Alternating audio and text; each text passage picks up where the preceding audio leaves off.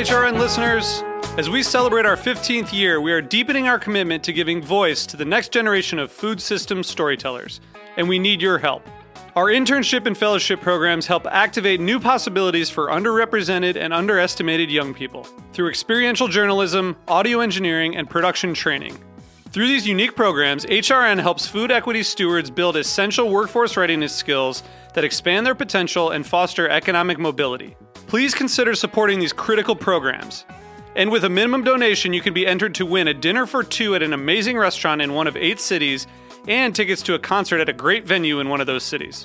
We have incredible partners across the country who have donated, as they also share our passion for helping to educate the next generation of food systems storytellers. Check out heritageradionetwork.org slash 15 to donate and enter to win today.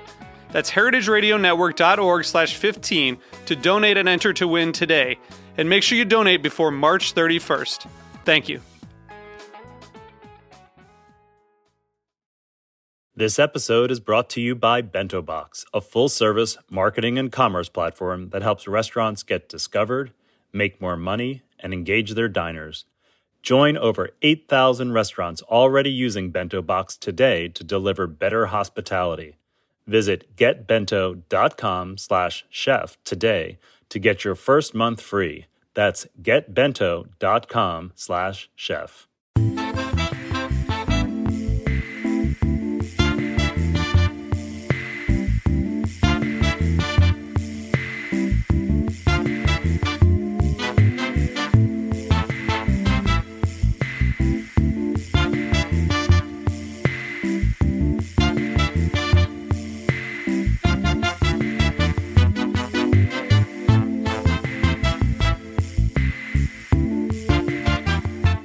Welcome to the Grape Nation, your weekly wine journey. Our guest is Jancis Robinson. We'll talk to Jancis about a very busy life in wine. I'm your host, Sam Benrubi. Stay with us for the Grape Nation on the Heritage Radio Network. We bring wine to the people. Jancis Robinson shies away from being called a wine critic, but is truly one of the most respected wine writers in the world. She is an award winning journalist and author, penning or co penning the World Atlas of Wine, 8th edition, Wine Grapes, the Oxford Companion to Wine, and many others.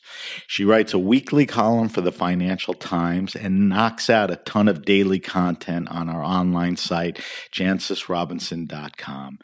Jancis reside, resides in London, England, with her husband Nick Lander, the longtime food critic for the Financial Times, and surrounds herself with her three children and a slew of grandkids. And oh, did I mention she has been a master of wine for over 45 years, helps the Queen with her wine selections, and also makes some amazing wine glasses. Welcome back to the Grape Nation, Jancis. Well, what a nice intro. And, and there were no mistakes in it, which is very rare.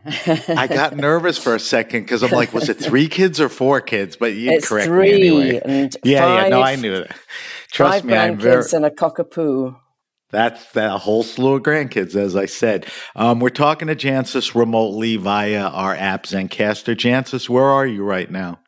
I'm where I spend most of my time sitting at my desk Ah, in London. Okay. Okay. Um, I just want to remind people that I had the pleasure to talk to you and Hugh Johnson in New York City. I think it was right before um, COVID um, for the eighth edition of the World Atlas of Wine. Um, so that's the last time I saw you, and the world pretty much changed since then. So it's Sure great to talk to yeah. you, you know, in different times.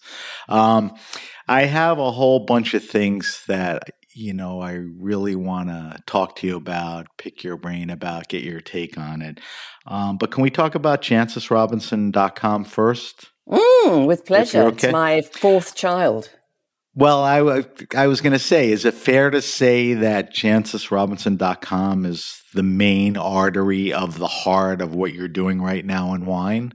Very much so. I mean, it just eats up my my day. And um, when I go to tastings, which in pre and properly post COVID times there are masses of in in London all the time, uh, I'm I'm chiefly tasting to to feed the monster that is jancisrobinson.com. You know, I didn't I didn't have it on the questions, but you know, part of the site is there's such an extensive section of tastings. Let's talk about tastings for a second. I mean, how much wine are you tasting? You know, daily, weekly, monthly, mm. annually. I mean, we just talked offline that you're going to be traveling. Um, you know, tell me, just tell me a little about your tasting, you know, regimen. Sure. Are you do you sit down with hundreds of bottles? Do you spread it out? I mean, what do you do? Well, like most things, COVID made everything change. But normally, shall we talk normally first? Okay. Um, because Britain until recently didn't wasn't really a wine producer and it was full of wine traders. London is a great place to taste wine. The the world's wine producers come here and yes. show their wares. We've got lots of importers who want to show what they've got to sell.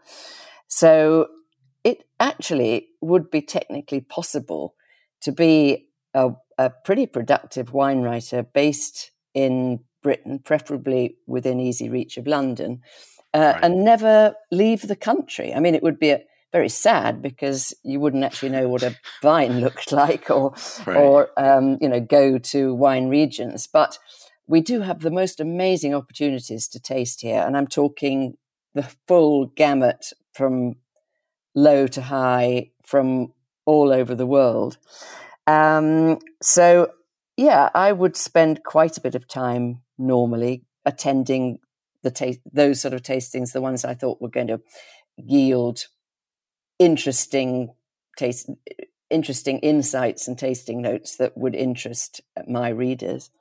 Uh, but of course, that's not enough. And I really like to travel. I've, in fact, my very first job was in travel.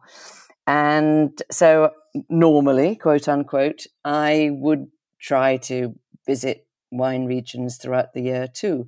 Although, I mean, I'm probably going off on a tangent here, but I, I have to say that not increase- yet. no, I probably am, but increasingly I'm getting feeling guilty about long haul flights, and I'm definitely feeling cross that budget flights are so much cheaper than trains when they're much worse for the planet. But there's my little tangent. Um, anyway, that yeah, so I mean, it would be traveling, tasting, and then mainly writing. And thank goodness I actually enjoy writing. But once COVID came and all those tastings suddenly ground to a halt, instead of me going to the wine, the wine very obligingly came to me. And um, I now live in a, what we call a block of flats. I suppose you call it an apartment block. And um, right you know, quite high up. and uh, God, thank goodness they've got a trolley at the reception. Um, you know, some, I mean, there was literally, there was twice now a, a, truck has come with literally a pallet of wine on it wow. for me to taste.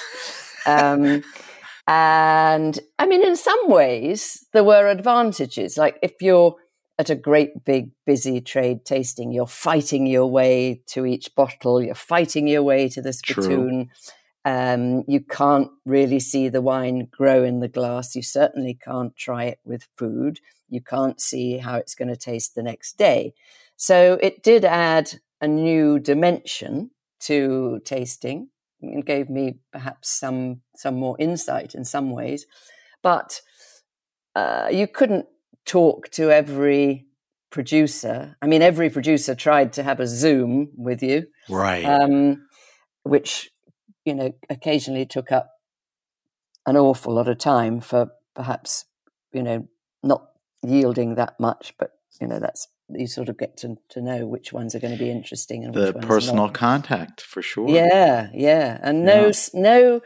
I tell you what, I missed I love it when you walk into a winery at harvest time and there's that, there's that smell, mm. smell of grapes and and mm-hmm. well, I call it the smell, smell of carbon dioxide, but I'm told carbon dioxide doesn't have a smell. Anyway, the smell of fermentation, put it right. that way. Very, um, very, very distinct. Yeah, yeah, and fun, and yeah, and all sorts of things. fortunately, talking of smell, I, I, I wasn't affected by that horrid variant of that makes you lose your sense of smell. I think all of us wine professionals were absolutely terrified that uh, we we weren't so scared about any other symptom, but losing your sense of, of taste and smell would, would have been absolutely awful. In this profession of all. Um, yeah. On the website, just tell me something about the website. I mean, you know, when you started, you had your goal sure, your mission. Sure. Well, I'm, um, I'm very We're talking 21 it. years later, right? Yes. You, you know, I, so I'm just curious, not so much wine, because we're going to talk about wine for the rest uh-huh. of the show, but sort of some of the evolutions, you know, uh, on the website. You know, I would guess oh. personnel, you know, all those kind, you know, yeah. where it is today that, you know, I'm sure you're so proud of. And, and that's different than when you started. it started in a very small way. Uh, it was the year 2000 when the internet was exploding, and everybody um, wanted to make their fortune on the internet, but right. most of them had no content. And I had content coming out of my ears.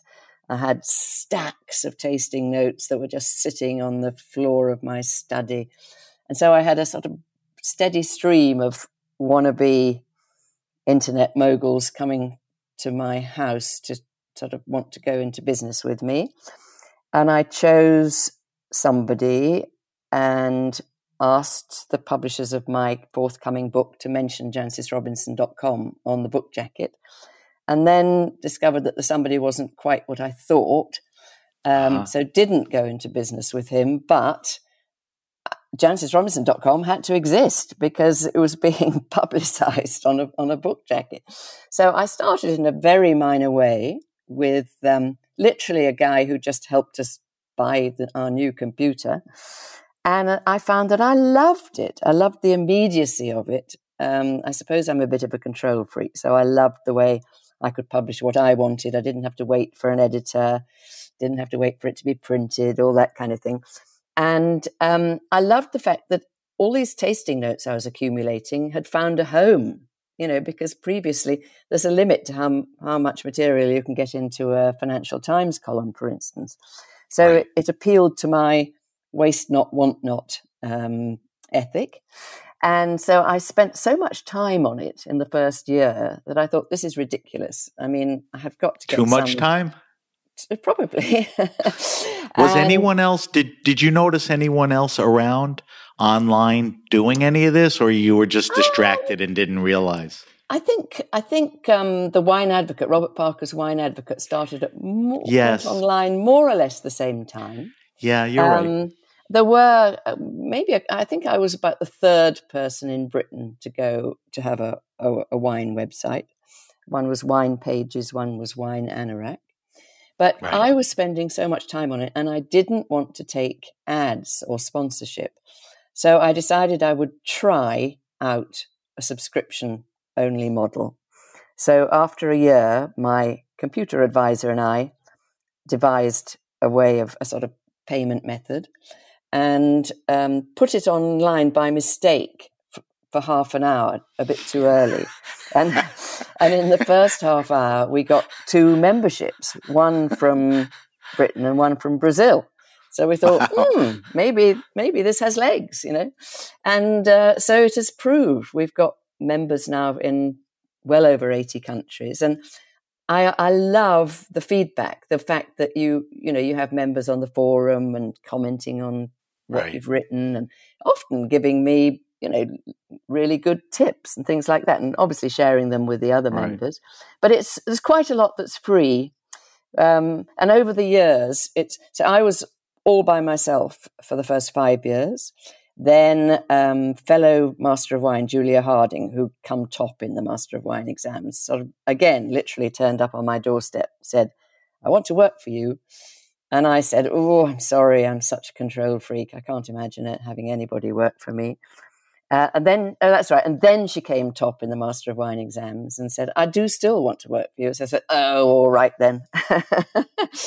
and now we have a writing team of about 15, I think, and quite a wow. few backroom people. Um, and it obviously it's grown. Um, and it is my major activity. And we post uh, usually two new articles a day, um, six days a week, and about a third of them are free. Um, you know, the tasting right. notes are for members, but um, there's right. quite a lot there that's free, and uh, it's oh, it's lovely to see it having having grown. But um, I did think because I'm quite an age um, I decided that I really had to look after the long term future of it.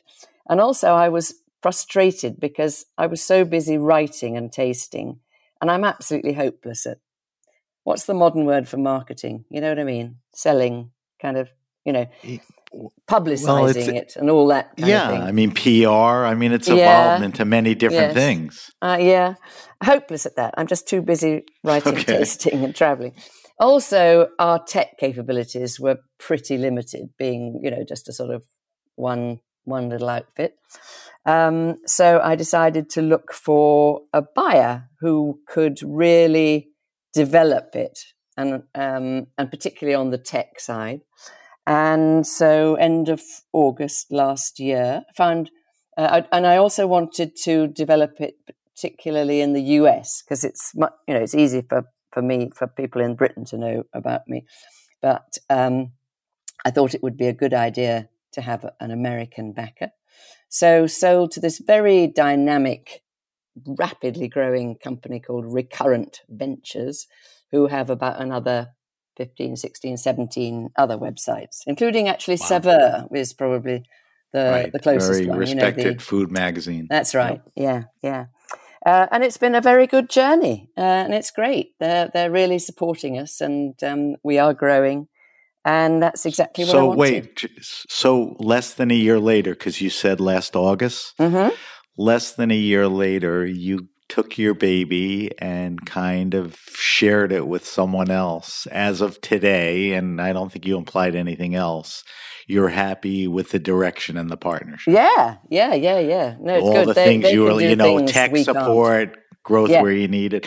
That's great. So yeah. you know, things will be bigger, better. You know, and exactly. we'll live on. Yeah, I'm glad yeah, to hear that. Yeah. Um, I want to talk to you about some important issues and changes in wine that you so skillfully cover. You know, every day, and as you said you know you're churning content out. A um, couple of things that have caught my eye and my palate I'm, I mean, I've gladly seen a shift in wine styles, and the most obvious is, and I, I, you know, being in America, I cut my teeth on Napa and Napa cult wines, but the shift from bigger wines to fresher, producer-driven wines.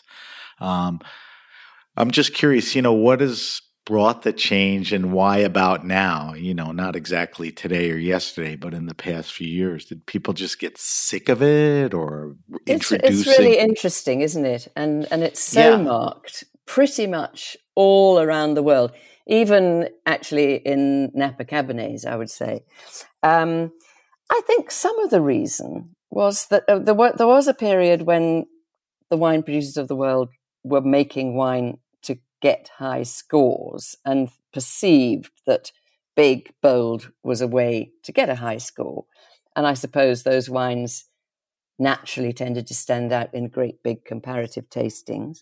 But then I think the producers of the world realized they, they weren't the sort of wines that they actually enjoyed drinking and didn't go that well with food. Mm. I think hmm. particularly high alcohol, pretty oaky, uh, wines, you know, can especially reds can really dominate food or just clash with food. I mean, it's quite interesting, isn't it, that if you are ever at a sort of multi-course meal with wine pairings, I don't know what your experience is like, but mine is that say it's one of those sort of marathon meals, which I actually right. get a bit exhausted at, that say goes on for let's say 14 courses. Um, you can get to about course number 10 before you've seen a red wine when a knowledgeable sommelier is choosing a good match for you. You know, right. I, am a big believer that white wines are actually more versatile with food. Um, so I think, including I think, champagne. Oh yes, or, yes. or sparkling. yeah, know, for sure. Yeah, yeah, yeah. yeah. Um, So I, I think a lot of the lightening up has come from producers. I'm not quite sure that consumers said, please, please, please give us lighter, fresher wine. Although I think a lot of consumers, certainly a lot of the my readers, say, please, please, please give me less alcoholic wine. Because we all love the taste of wine, but we don't, and we probably want to drink quite a quantity of it without the ill effects. And, you know, if right. you've got a bottle that's 15%, you've really got to watch the quantity that you drink. Whereas if, if a, a, a bottle is 12%, that makes a massive, massive difference. Yeah, I mean, which is, I mean, there's a huge movement towards lower alcohol wines, you know, which we could talk about. But when you said it was maybe more the producer than the consumer, I mean, do these guys just have the realization they wake up and say, enough of making this cough medicine? you know, I have to, I have to make a more food friendly. I, I mean, what, when you point to the producer, I mean, what do you think drove them to, or, or you know, some of them Mm. To well, as I say, I think it, it was their own personal taste that came into play there, and they were finding fresher wines more palatable and more appetizing. Because I've always and how important wine is to food. Yeah, Yes. And those were not as compatible, right? That's right. And right. Uh, and I have always said the first duty of a wine is to refresh, not to kind of punch you between the eyes, but but actually give you refreshment. Um, I can, I, I think in your country, maybe quite, there were two strong allied forces uh, that encouraged this trend. There was the movement, um, um, was in pursuit of balance. Do you remember that? Yes, in, the Pinot Noir. Yeah, that uh, it was pretty Jasmine much Hirsch and Raj Parr That's were very right. much involved in That's it. That's yes. right, and they really didn't want high alcohol wines and put on tasting events that showed off lower alcohol, fresher wines. And also, um, Jon Bonné, the wine writer, he wrote San Francisco Chronicle, right? He, I think he was. He was. Yes, he's left, he left some time yeah. ago. Yeah, but he wrote a book called The New California that very much celebrated newer, fresher styles. Yeah, and then it's been very evident in Australia, and the Australians have these wine shows, you know, where all the important wine producers get together and judge each other's wines. And because they all get together, um, maybe once or twice a year, there just needs to be one little fashion and it ripples through the whole crowd. So, it, you know, you can, you can change the juggernaut that is Australian wine in less than a year by, because of the way they socialize at, at the wine shows. I don't know, and I do know that in South Africa, for instance, the, the this new wave, let us call it that, is very prevalent, and I'm not sure what the um, the drivers were for that. Right. Well, maybe just they know what tastes good, mm-hmm. what goes well with, you know, maybe sort of instinctive. I, you know, yeah. I don't know, but I guess, you know, it'll unravel a little. Um, you know, that leads me to another point, which is also exciting to me because a lot of people I know in the business, a lot of friends, there's been this incredible shift of planting from the you know normal typical varietals maybe european varietals to some you know, exciting type stuff. You mm. know, guys in Napa are doing all these Italian white varietals and blending these terrific grapes. And then you just see it, you know, all over. I mean, I did a panel at Raw Wine yesterday for Croatian wines, and it's just crazy the grapes there, and they're planting yeah. Syrah, um, which is interesting. But uh, um, do you see that everywhere, you know, where people are moving towards some newer varietals? Very much so, all over the world. Um, I think it's a movement that mirrors perhaps the um, the trend towards heritage tomato varieties and apple Heirloom, varieties right. and things like that. Um, we all we want indigenous now. Um, I mean, I can remember um, my BBC Two series we filmed all around the world. And the last shot was in 1995. I was standing in the Errázuriz vineyard in Chile. And I finished off the whole series, it was a 10 parter, um, saying, I have seen the future of wine, and it is Cabernet and Chardonnay, because everyone at that stage was ripping out their local grape varieties and planting just a tiny handful of international ones. Because at that stage, the wine producers of the world were all going in the same direction. They all wanted right. to make copies of top French red Bordeaux and, and white Burgundy, hence those two varieties. And then again, I suspect it was the producers who got bored with making you know such a, a, a narrow range of wines. But gosh, the movement this century has really been marked.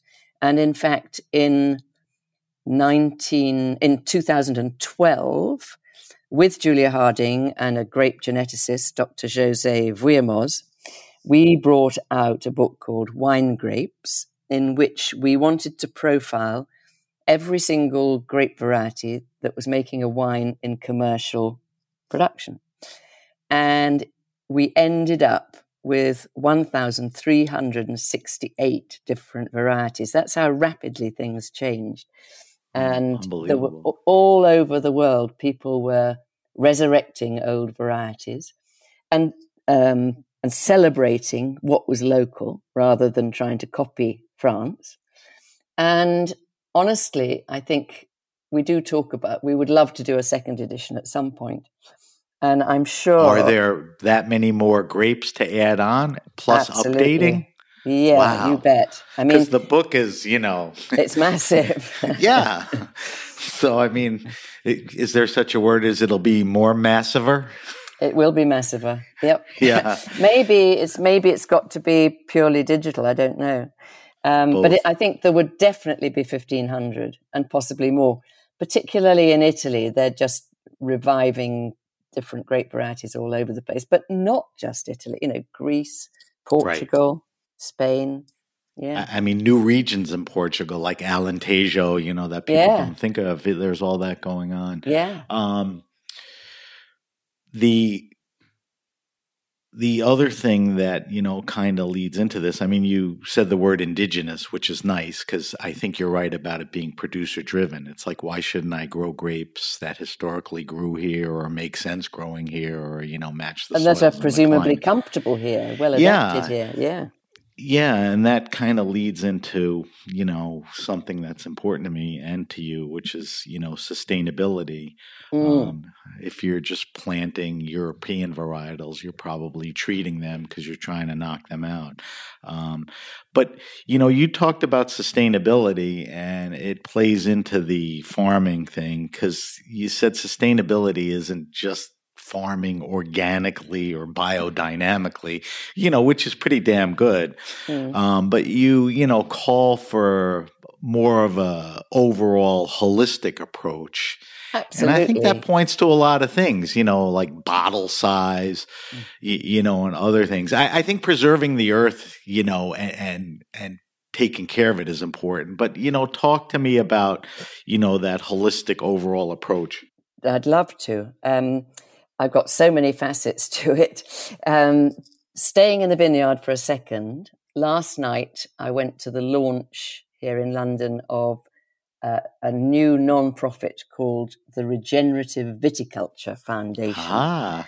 uh, which is a kind of step further on than sustainable because sustainable is just going to leave us where we are now, which is not in a great place actually when you look at the health of soils and the lack of biodiversity and the pressure on water and you know not to mention carbon emissions and what's happening to the climate um, and the idea behind regenerative viticulture is that you actually make it better rather than sustain it and in mm. particular you work away at the health of the soil because that's really where everything happens and you need healthy soil and the microbes in it and mulch on the top to keep the water in it and all that kind of thing. One of the speakers actually was um, a very well known Oregon wine farmer. We should really call her that, Mimi Casteel, who grew sure. up on Bethel Heights. I don't have you spoken to her?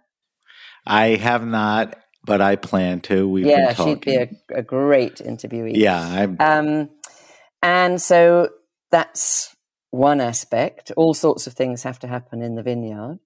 Um, another. so just don't take care of it. Make it better. exactly. You know, which is really the you know the highest and current form of and, uh, regenerative and right build now, which it is great. for the future. Right. Yeah. Um, but then there are there are people. You need to, you know, wine producers need to look after their laborers, their workers. You know, Mm. in, in, there's finance. Make sure you're making enough money to survive and prosper, which may well involve us consumers paying a bit more because I don't, you know, nobody would pretend that that um, farm workers are paid particularly well, or that there is a uh, a surfeit of them. You know, I think we're going to have to.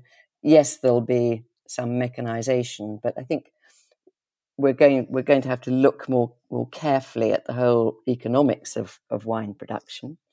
Um, Yes. Then there is my um, not being a, a wine producer or a vine grower. I sort of have to look at what I can influence, and since I, you probably know, I'm sure that that wine, the wine, the biggest carbon footprint of wine is not actually in the vineyard or cellar. It's all to do with glass bottles and how the transport and production of them, and that that's the biggest carbon emitter.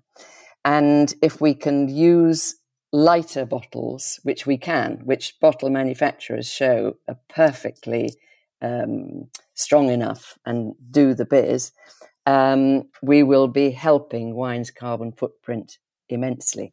And But there- what's the what's the pushback? I mean, you know, is, is it just history and the aesthetics that the presentation of our wine, this wine, is in this massive, masculine, chunky bottle? I mean, it doesn't it doesn't have any effect on anything, right? Absolutely none. And I think it's just people haven't thought about it and, or realized. You know, it's it's been actually quite recent that anyone's looked at the whole life cycle of wine and and analyzed realized how Chances bad. bottled water has done it. You know, they make thinner plastic, smaller caps. You know, not that that's a great thing, but at least it's getting better. Do you feel that, you know, change is upon us or we're not there yet as far as at, at people's long last. I mean, there are pockets of places and people that haven't um, realized um, what this is all about and still think that um, it's a it's a really clever marketing ploy. Yeah. But I think more and more consumers are understanding um, that heavy glass bottles are completely unnecessary. They're also really hard work for people who have to lift them. Um, and I think the message is getting through. I have been campaigning against them since 2006, so I wouldn't say it's been an overnight success, but Right. I'm really seeing more and more people aware of the issues now. And actually, um, you know, yes, you probably need a glass bottle for a wine you- you're going to age for 10 years because it's a neutral um, material.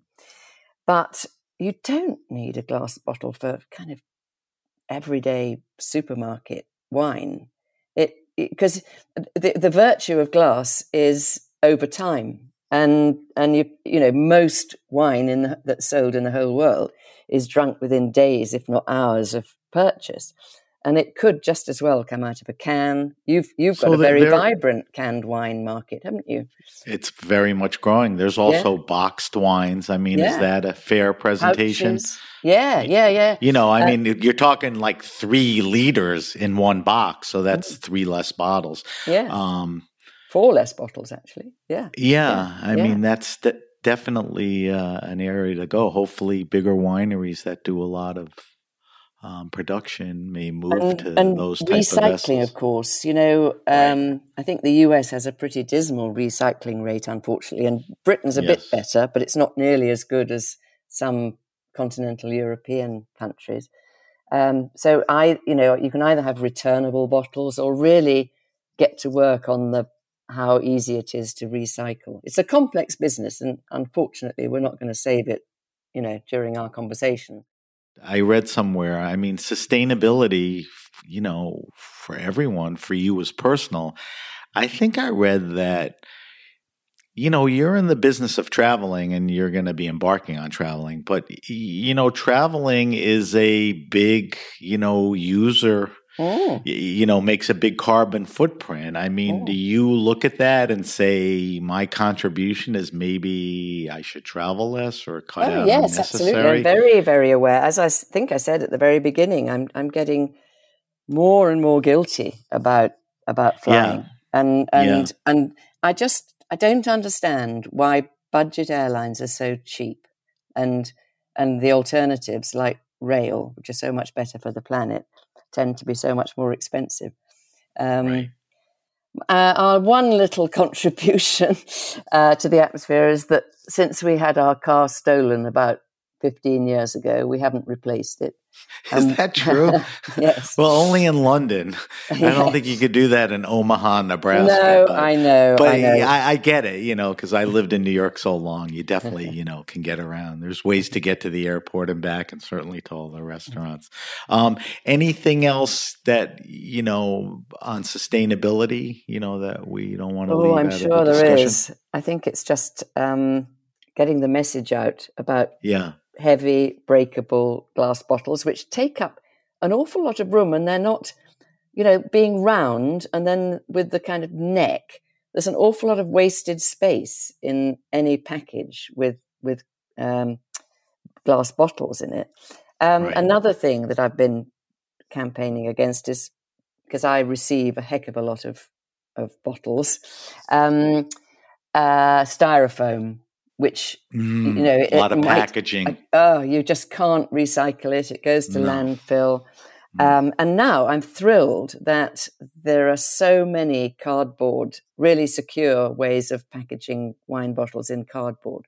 So there's no excuse for, for using styrofoam anymore. Yeah, I've seen some creative uh, iterations of that. You yeah. Know, and I'm starting to see way less. You know, I've seen three, four, five presentations of, you know, a 12 and a six pack. You know, it wasn't just the standard thing, which is, you know, very cool. Mm. Um, I want to, you had mentioned something earlier when you talked about the website and recurrent media. Um, you know, to me, that looks like you made a further commitment to wines in the U.S. Um, I recently had Elaine Chukan Brown on. Oh, good, um, yes. And she had already been appointed um, your U.S. editor. Great. So tell me a few things. I mean, I, Elaine has been around uh, you for years, so that mm. was logical. Um, why the focus on the U.S.? Um, because you know, there are. Why, because there, there, are so many of you and you speak English. Wait, so, but I mean, let's get the business part out of the way for a second. It's definitely a growth market, right? So more mm. coverage will, which, you know, you're deserving of. So you, you make the right commitment. But what's, what's, you know, compelling here? And you, you make the decision. Now you got to get up and, you know, what are you going to write about? I mean, there's always stories floating around your head or topics you know what's what's important right now about you know well US. elaine's job is she's executive editor us and so she's writing a lot of material about particularly but not exclusively california wine in fact she's been right. writing about new york sparkling wine and um, she's got something on the go at the moment about hybrid grape varieties you know which are increasingly important in the midwest and um, in the east well actually pretty much all over the US apart from California. Uh, and we have a really bright young woman, Samantha Cole Johnson, who's an Oregonian. And right. I first They were across, just up there, I think. Uh, that's right. And, Samantha and Elaine. And yeah. together. And um, every summer we have a wine writing competition which on jancisrobinson.com, which is really, really popular. And we have a different theme each year. Sustainability was the theme two years ago. Old vines was the theme last year. And I think we're going to make regeneration the theme this year. Great. And one year we had a theme which was write a wine lover's guide to a particular place. And the first time I came across Sam Cole Johnson, she uh, submitted a wine lover's guide to Portland because that was where she was living at the moment, Portland, Oregon. Um, but she's since then been filing great articles. She was she interned in wineries in Oregon, Barossa in Australia, and Napa, and so we had some fantastic reports from there. And now she's been appointed our Pacific Northwest specialist, and oh, great! She's moved up from Napa back to Oregon, and um, we'll we're I'm really pleased with the stuff she's been filing from there. And she's um poor thing embarked on the uh, Master of Wine course.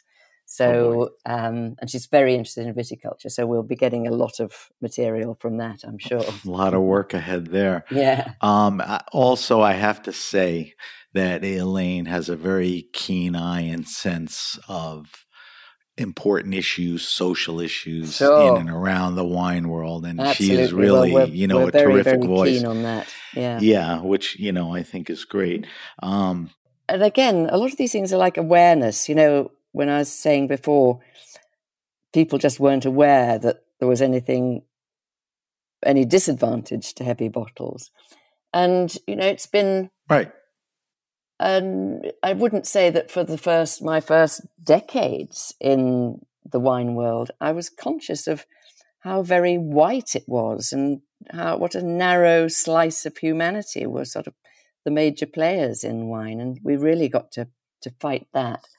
Um, there are yeah, there are lots of Chances that's a show that you, me, and Elaine could do. That would be a three-hour show on that point. well, maybe you know, that's come it, to light through the last couple of years too. Maybe the pandemic put a spotlight on it too. Mm, well, I think probably George Floyd put a spotlight on it. Yeah, but um, no, it's good well, point. the pandemic and, and, the George. Yeah, yeah, we're, we're sort of doing our best, but I think you should probably count me out because I'm I'm the wrong sort of person. We should get some of these. And I'm really not sure right. I could carry the moderating, so I agree with you. But it's something that you know continues to need, c- continues to have the need to you know have the attention. Um, I, how could I not sit here and talk to you and pick your brain? Um, about you know wine specifically and i know what you do and what interests you is tracking what's going on, but also tracking, you know, what's up and coming, mm. um, you know, in wines and wine regions. And, you know, again, we can go on, but uh, talk to me about a few things that I guess are, you know, exciting you right now or top of mind, particular mm. wines, regions. You know, I think that people look towards you, you mm-hmm. know, for that kind of direction. Well, we certainly, all of us, love an underdog. Um, I yes. would say we we kind of champion the up and coming. Um, we cer- we certainly cover the classics, and we you know endlessly cover each new vintage en primeur and things like that. But um, if ever a, a lesser spotted Vermentino from uh, Peru Hove's interview, then we're on it. Uh, Are um, they really making Vermentino in Peru? No, I just made. Oh, okay. that, that, to me, I mean, never heard that. Oh, go ahead. I mean, they may, but be, if but, they did, you'd be right on it. Yes, that's right.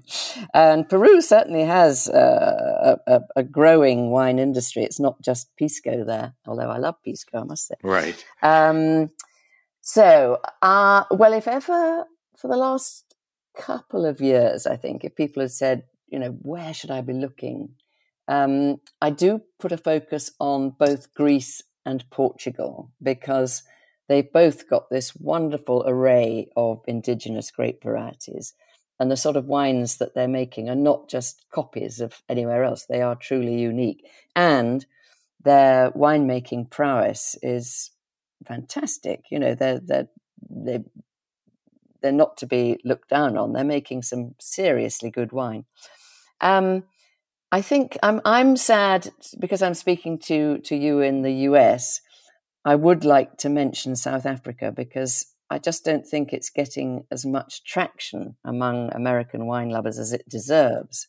The, I agree, and that mm, goes good. to retail and sommeliers. Mm. You, you know, I, I hope that escalates. To your point, yeah, um, now, why? Tell me, you know, the tell me about why those wines excite you. They there's a lot of old vines there, and there is a specific scheme to keep old vines in the ground and celebrate them. And in fact, there's a seal uh, over the top of the bottle that shows if the wine has been made from vines more than 35 years old. And the, um, in theory, and it's usually true, that, that they're, they're making more concentrated flavor that way, more interesting wine. Lots of old Chenin Blanc vines, bush vines that uh, mm. do very well in the dry climate there, which is which are producing wines. I can't remember who I was discussing this with the other day, but we agreed that actually South Africa is now making better Chenin Blanc than the most of the producers in the Loire Valley where Chenin Blanc comes from. That's a bold statement. yes, yeah. Um, I can't remember who i am going to uh, have to back me up on that. Uh, I have to try and remember. Um, and and just there's a lot of i mean they have the most awful problems in south africa it's a terrible economy and a, yeah. an unsympathetic government sadly uh, and terrible social problems but yeah. they are making very good wine and they need they need our money to to keep those vines in the ground and keep uh, wine farmers afloat so i would strongly advise any wine interested listener of yours, which I hope they all are, um, to look look carefully at a good importer, a good uh, uh, you know, in a good wine store. You know, if it's just a very ordinary. Well, let's wine, let's talk about that for a second. Um, you know, the the way for people to access wine is to find a good retailer, is to communicate properly with a sommelier, or even to become familiar with an importer that may have the sensibilities of the type of wines that you like. I mean, don't you agree with that? You know, there's probably somebody in the U.S. who's importing more South African wines than others. You know, yeah, like I yes. Really, you know, well, so if yeah, if people say to me, um, "I like wine, but I don't know much about it, and I want to learn more about it," I what do you tell them? I tell them, I should tell them, you know, ooh, visit jancisrobinson.com, get one of my books, okay. blah, blah. But actually, or I might say nowadays, since February, sign up for my BBC Maestro online wine course.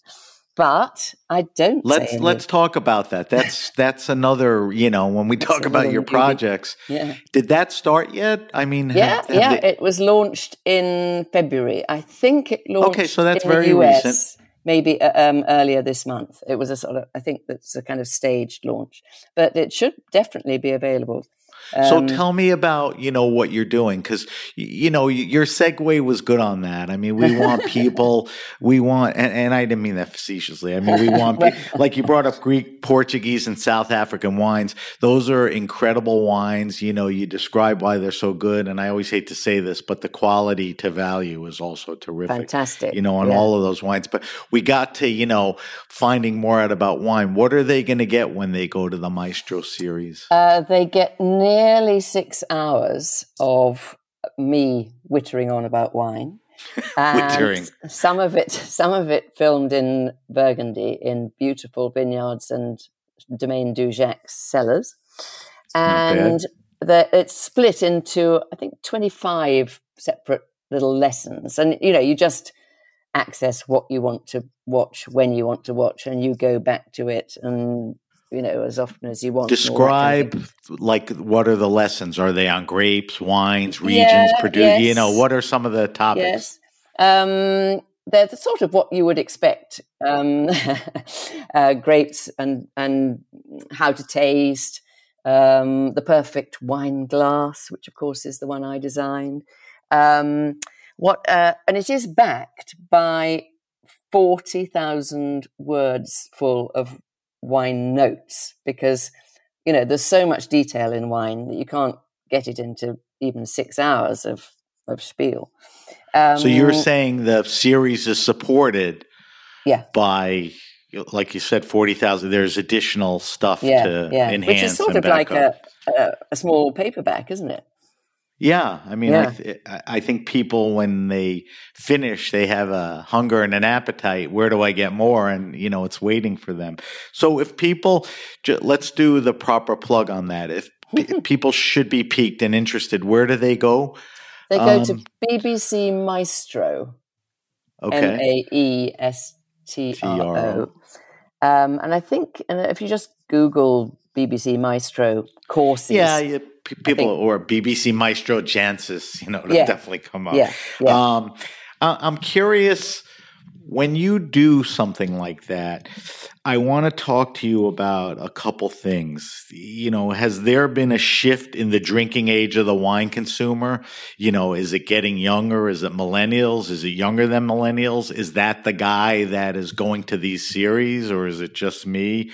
Um, and then I want to talk about, you know, you and I have seen the evolution of the internet and the internet has even evolved to social media on the internet.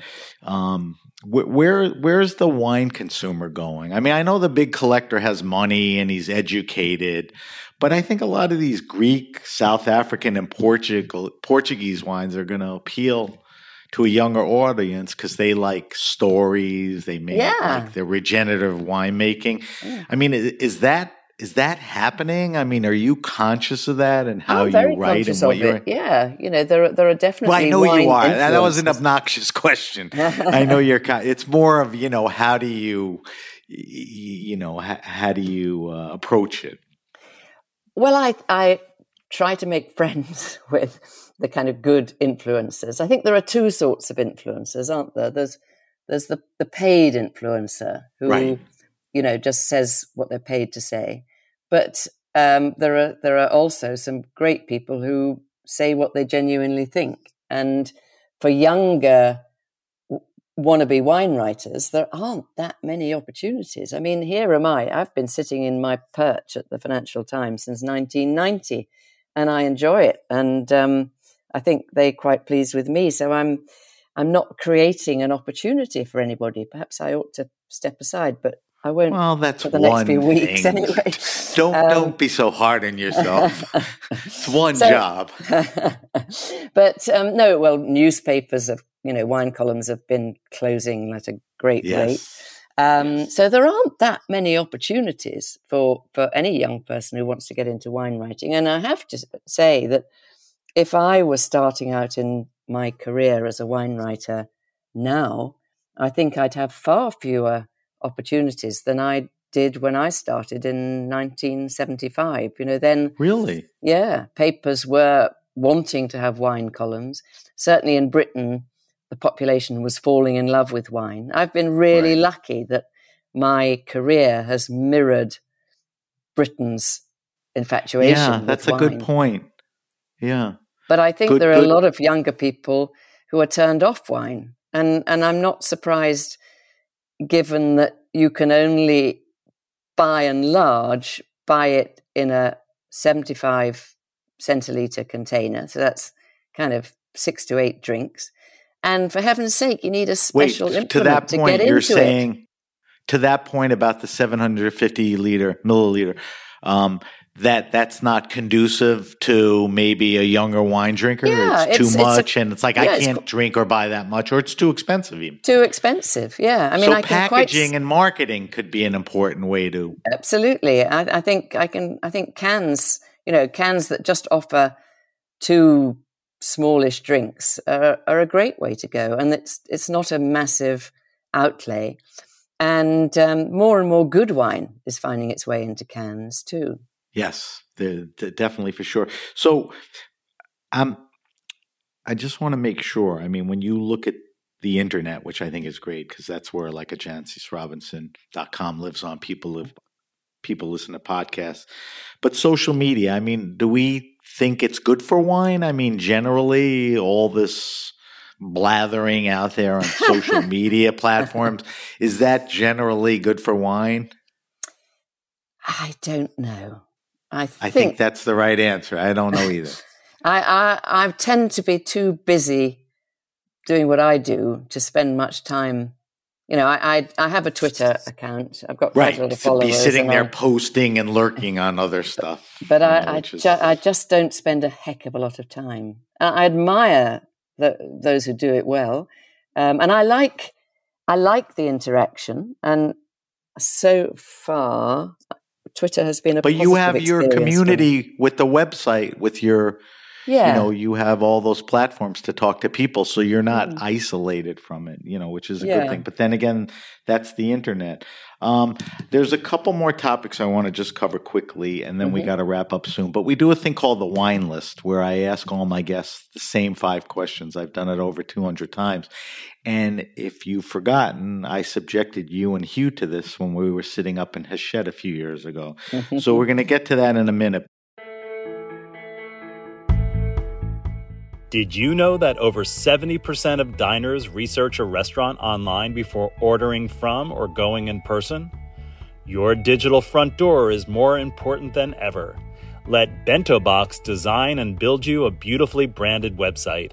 Bento Box websites provide sleek design and seamless content management, creating impactful first impressions and converting visitors into customers.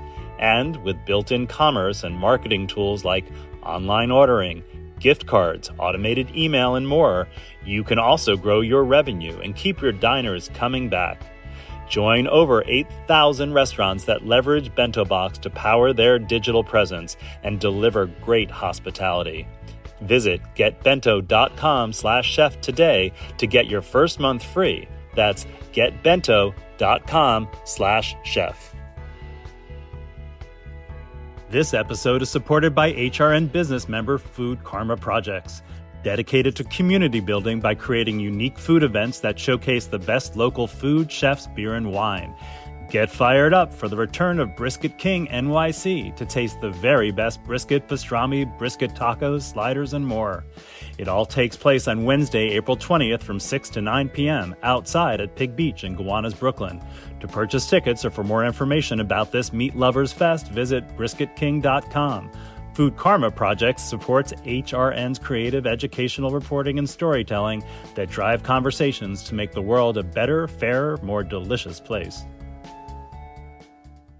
I want you brought it up, and I just want to reiterate it. I mean, you've been at the Financial Times for over 32 years.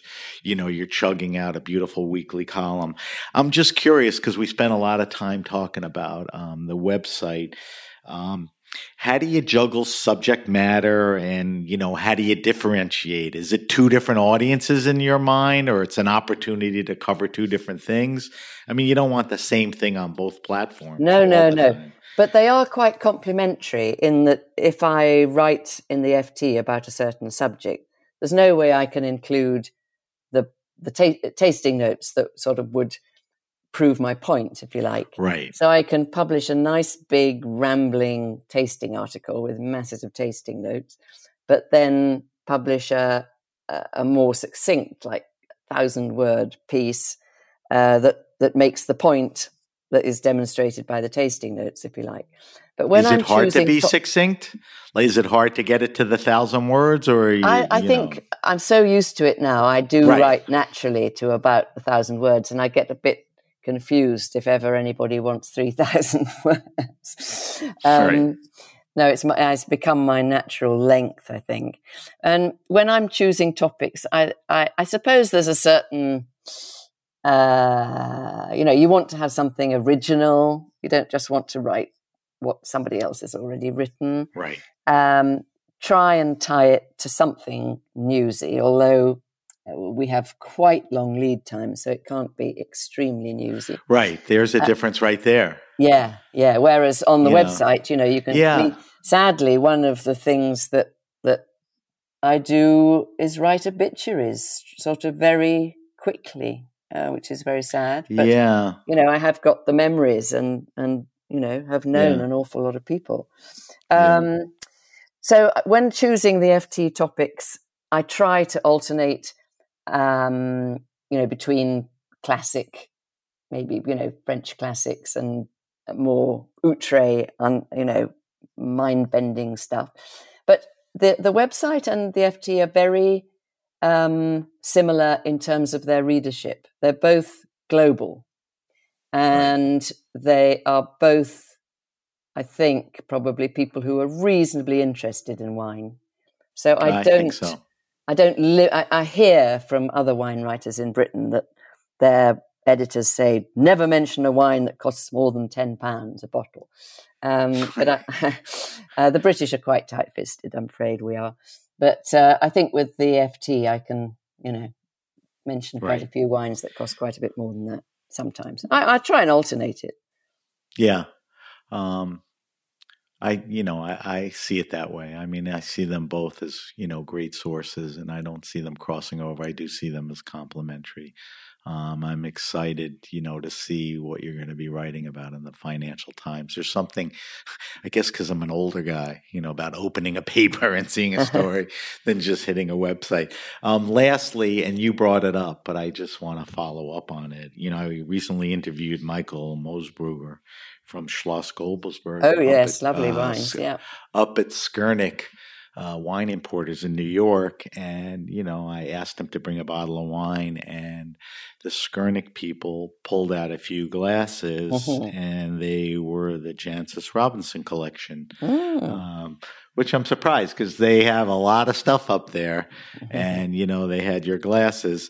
And I thought they were terrific. So it's the Jancis Robinson collection. You collaborated with a famous designer, Richard Brendon, um, That's right. You know, a lot of wine people want to make wine or you know do I'd other things. What, what compelled wine. you to you know want to get into glassware? I didn't want to get into it at all. I, I mean, Richard, this very bright young designer who'd had success designing other things, wanted to design wine glasses and knew that he needed some expert advice. And everyone was telling him he ought to come and see me. I didn't know it.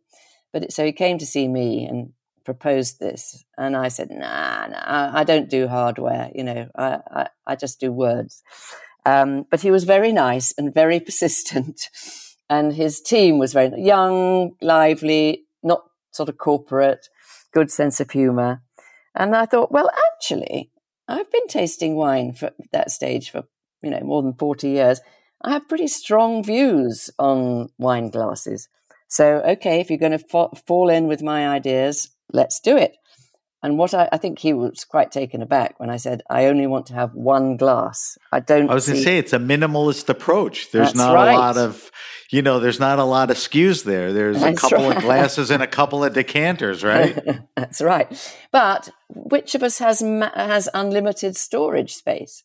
And from the True. point of view of wine, I don't see any logic in serving white wine in a smaller glass than than red wine. And I'm thrilled to see that the champagne producers, those who make port and sherry that I really admire, they all want their wines to be served in a proper wine glass, not in a sort of tall, thin flute for champagne or a tiny little thimble for port.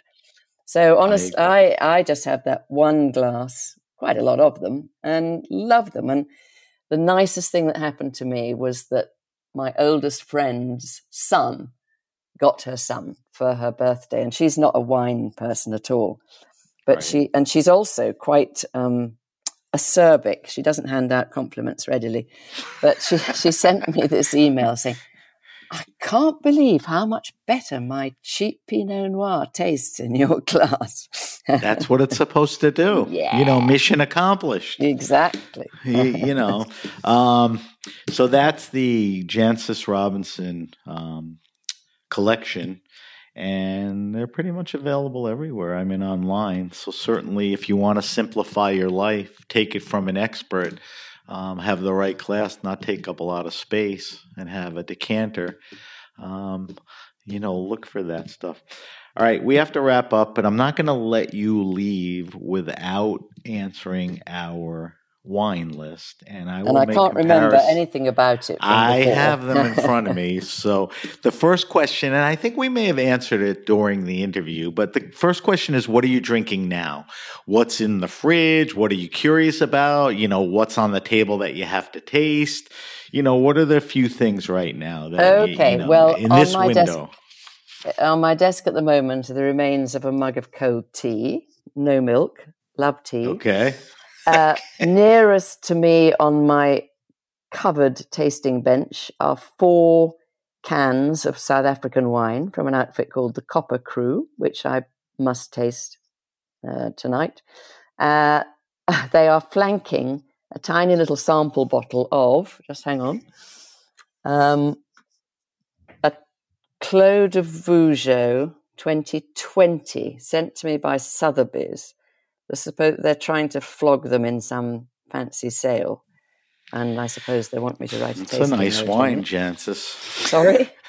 That's a nice wine. yeah, yeah, yeah. But I rather like the juxtaposition of, of it with the, Yeah. the cans like of. South Africa. So you have a Burgundy, and you have, as we talked about, South African, and in a can, right?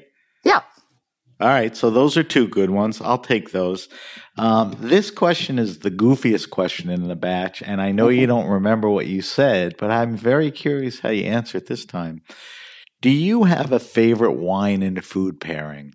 Not something you eat every night, every month, you know, but and not what you recommend as a good wine and food pairing, but something you like, a glass of wine and that food. That's just that ooh ah situation. Mm, I'm very liberal on food pairings. As I, I think once you've got some experience of eating food and tasting wine, you have a little computer in your head that you're not aware of that automatically matches them pretty well.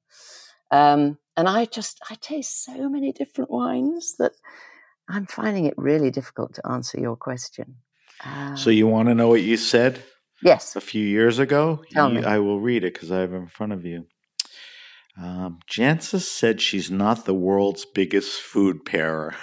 So Didn't I it's, just it's, say that? it's, it's similar now that, you know, that's your sensibility. But I mean, listen, your husband is, you know, uh, an elite food evaluator. Mm-hmm. Um, you're around food and wine, you know, you're always pairing, but the way you approach it, that's a fair answer. All right, here's another one for you. Um, the third question. what, I mean, uh, just to add to that, I think telling, giving the public the idea that they must get the right food with the right wine is a bit terrifying. And I'm always trying to encourage people into wine. And I don't, so that's one of the reasons that I'm Right, so don't wary. box it into it has Yeah. to be this. If you like a big bold Napa cab with salmon or white Go or fish, Yeah. fine, right? But, but yeah, I think that computer in your head will probably stop you doing it once you've Right. had much wine. right. All right, so third question. The question is your favorite wine restaurant and our bar. Now, I don't want that to be a tough question for you because if you pick something, that doesn't mean that's number one or your favorite. If you leave something out, you didn't do it on purpose. You know, if somebody comes up to you and says, I listened to the Grape Nation and you didn't mention my place, that's not what this is about. I'm just curious are there any places that stick out to you that the list is that impressive and the knowledge of the people that serve it and you walk in and the vibe is terrific? I mean, does anything stand out to you that way? Well, obviously, our son's three restaurants and his wine bar are top of the tree. Let's Um, let's name them, please. Uh, Portland, which has a Michelin star, Clipstone, the Quality Chop House, and then the wine bar next door is called Quality Wines. Is that um, fairly new quality wines or Quality Wines around? is, is relatively new. Yeah, it's the right? newest. I read somewhere. Yeah, Yeah, uh, but and those think. are all those. They get it right as far as what They- they're serving, how they curate Yes. it. Yes, but I th- I have to also nominate um, somebody in London called Nigel Platts Martin, who has a, a little group of restaurants again, uh, the Glass House, La Trompette, and the Ledbury, and I may have missed one out.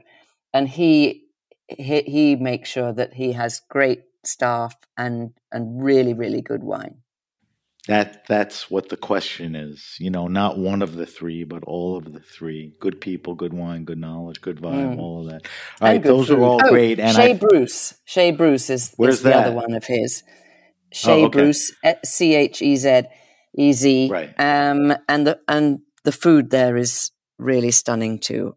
I can never I can never make up my mind what to choose. so I forgot to tell everyone that you know I post the answers uh, on our social media, and our listeners love to, you know, get great intel from you. Good. All right, fourth question. Favorite all time wine? When I structured the question over five years ago for the podcast, I was really curious about hey, Jancis, what's the rarest, most expensive wine you ever tasted? Now, that could be the answer, but the questions evolved more to what was that wine that was important to you, to your career, gateway, life changing, you know, made you aware? Um, can you think of a wine or two? Well, the, the, the, wine that opened up my eyes to how good wine could be was a Chambolle Musigny Les Amoureuses 1959, which I tasted when I was a student at Oxford. And it was just so. There sublime. you go, early in the game. Yeah. You know, very impressive wine. Um, can I tell you what else you said when we did Probably this? Probably Cheval Blanc 47. Bingo. That's it one thing I know you probably are is consistent. So, mm-hmm. um, but that Chambolle Musigny, you know, that that is really, you know, the that's answer that I was.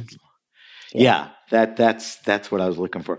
All right, last question, and then we got to wrap up. And I think you're as capable, if not more, than anyone to answer this. So the question is: recommend to me the best wine around 15, 20, 22 bucks American.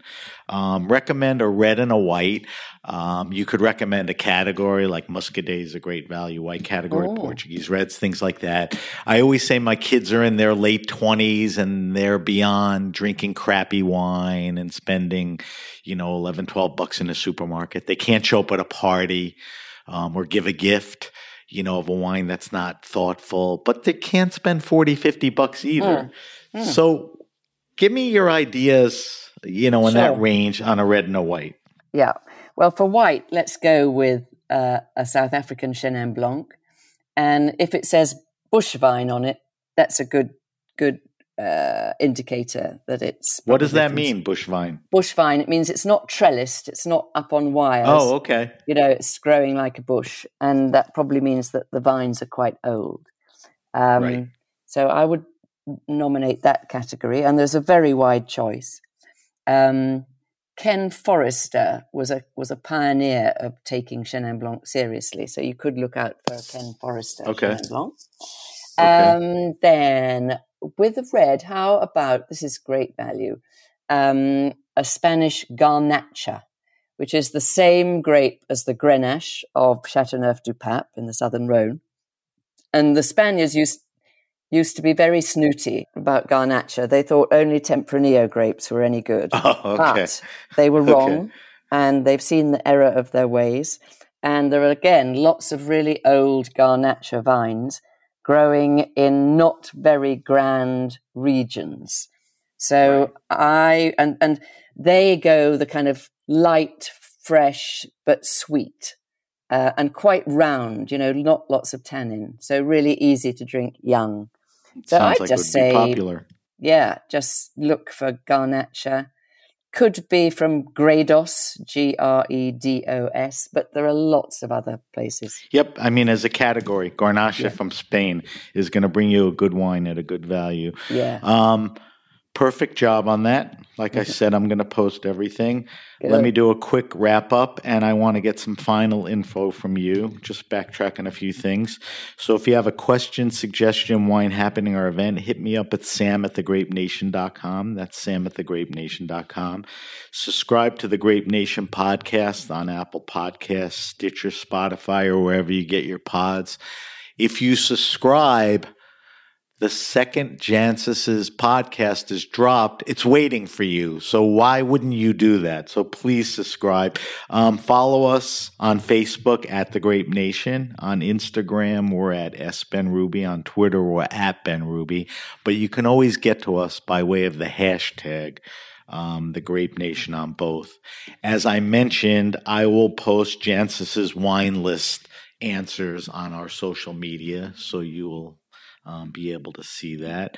Um, and finally, Jancis, we, we covered some of this along the way, but just let's make sure we cover everything. If people want to get involved or find out more about your stuff, what are the best ways? JancisRobinson.com is really, like I said, that main artery, your website, right? That's the one, really. Yeah. And as okay. I say, a lot of free material there, including if you click on learn in the menu, all of that is free and it's it's so much stuff. Anything else that you want to? The Maestro series we talked about. We told people how to get to there.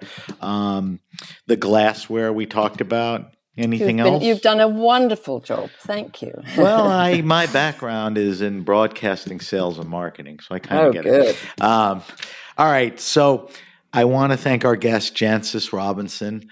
Um, Jancis, it's a delight to talk to you. I could Thank sit you. here, even though you wouldn't, for hours talking to you. Um, thank you, you know, for doing this. Thank you for doing it again. Um, we wish you safe travels and a good time, and hopefully that's a little respite from you know what you've been doing. I want to thank our engineer Matt and everyone at the Heritage Radio Network. I'm Sam Benrubi, and you've been listening to the Grape Nation.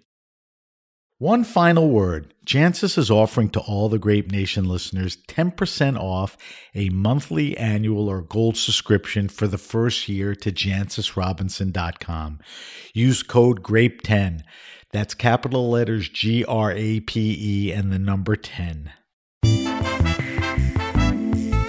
Grape Nation is powered by Simplecast. Thanks for listening to Heritage Radio Network, food radio supported by you. For our freshest content, subscribe to our newsletter. Enter your email at the bottom of our website, heritageradionetwork.org. Connect with us on Instagram and Twitter at heritage underscore radio. You can also find us at facebook.com slash heritage radio network. Heritage Radio Network is a nonprofit organization driving conversations to make the world a better, fairer, more delicious place. And we couldn't do it without support from listeners like you. Want to be part of the food world's most innovative community? Subscribe to the shows you like, tell your friends, and please join the HRN family by becoming a member. Just click on the beating heart at the top right of our homepage. And thanks for listening.